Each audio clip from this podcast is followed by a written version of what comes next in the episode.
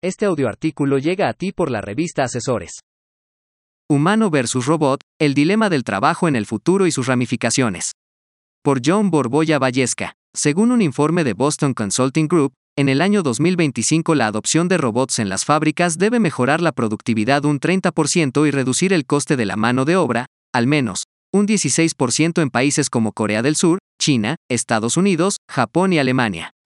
El estudio predice que la inversión en robots industriales se acelerará significativamente durante la próxima década, con crecimientos del 10% anual, frente al 2% a 3% de la actualidad. En consecuencia, el coste laboral podría ser menor del 16% del coste actual en los 25 países más exportadores. Según los sectores y países, el valor producido por el operador podría aumentar entre un 10% y un 30%, además de los incrementos de productividad derivados de otras medidas adoptadas para mejorar los procesos de fabricación. Las mayores ganancias se producirán en los países que están a la vanguardia de la implementación de robots industriales, como Corea del Sur, China, Estados Unidos, Japón y Alemania. El coste de mano de obra en 2025, después de ajustar las cifras de la inflación normal y la aplicación de otras medidas de mejora de la productividad, deberá ser de 18% al 33% más bajo en aquellas economías partiendo de la base que la tendencia de crecimiento empresarial en fábricas se está enfocando a la automatización, donde deja eso a los sectores laborales de América Latina y en especial de México. El futuro del trabajo en América Latina, y en nuestro país, está marcado por dos grandes tendencias, el rápido cambio tecnológico y el envejecimiento poblacional. Ahora bien, ambas tendencias pueden ser positivas, pues permiten vivir más años, abandonar los trabajos más repetitivos y mejorar nuestra calidad de vida.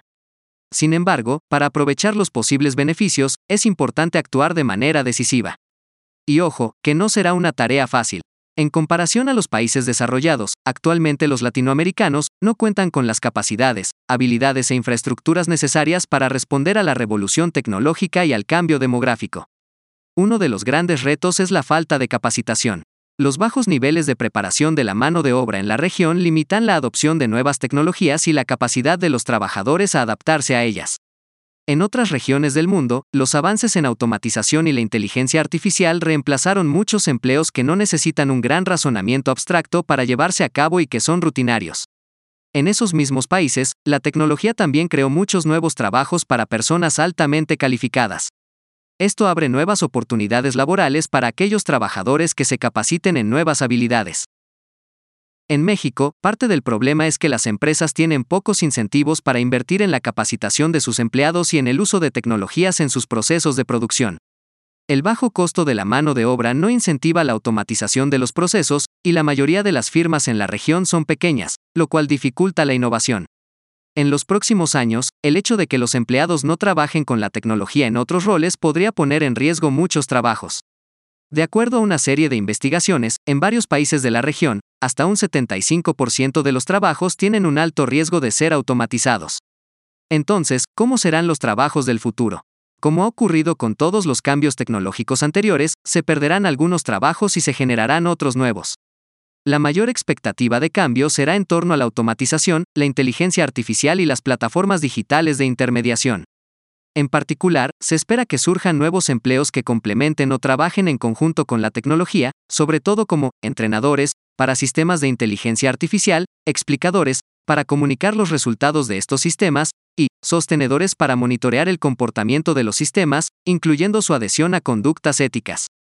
La tendencia mundial indica una intención de preparación personal en doble variante o vertiente, si bien, el mantener un enfoque de estudio, tradicional, pero también manteniendo el enfoque en un paralelo de complemento, como puede ser la inteligencia artificial o algo en que las máquinas difícilmente puedan sustituir la capacidad humana o bien la empatía de un humano hacia otro ser humano, generar soft skills y hard skills. También seguirán existiendo trabajos tradicionales, aunque muchos serán contratados a través de plataformas digitales como Uber, Airbnb o Rappi. Este tipo de plataformas eliminan barreras de acceso al trabajo, lo que puede generar empleos para personas que requieren un alto grado de flexibilidad de horarios. También pueden facilitar la labor de adultos mayores o estudiantes que buscan empleos a tiempo parcial. Esta realidad permite que las empresas puedan ubicar y contratar trabajadores para tareas específicas sin que exista de por medio una relación laboral. Para algunas personas, esto brinda una flexibilidad bienvenida para otras, supone el fin de las protecciones y seguridades de un contrato asalariado. estas nuevas formas de trabajo también suponen retos para los mecanismos de seguridad social. Tradicionalmente, los sistemas de salud y pensiones están diseñados para trabajadores con un empleo asalariado, en un horario concreto y trabajando para un solo empleador. Un esquema que resulta muy lejano al que se ha desarrollado bajo estas nuevas tecnologías.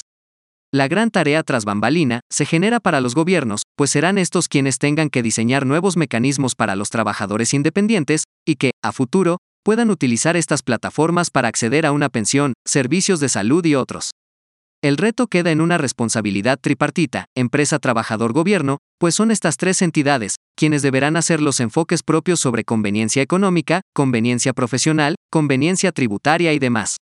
Empresas. Determinar los sectores de inversión donde deberán apostar capital, para modernizar sus plantas, sin descuidar y apostando igual, a la capacitación de su personal, bien sea para esta nueva tecnología a implementar, o bien para otros beneficios trabajador-empresa. Trabajador.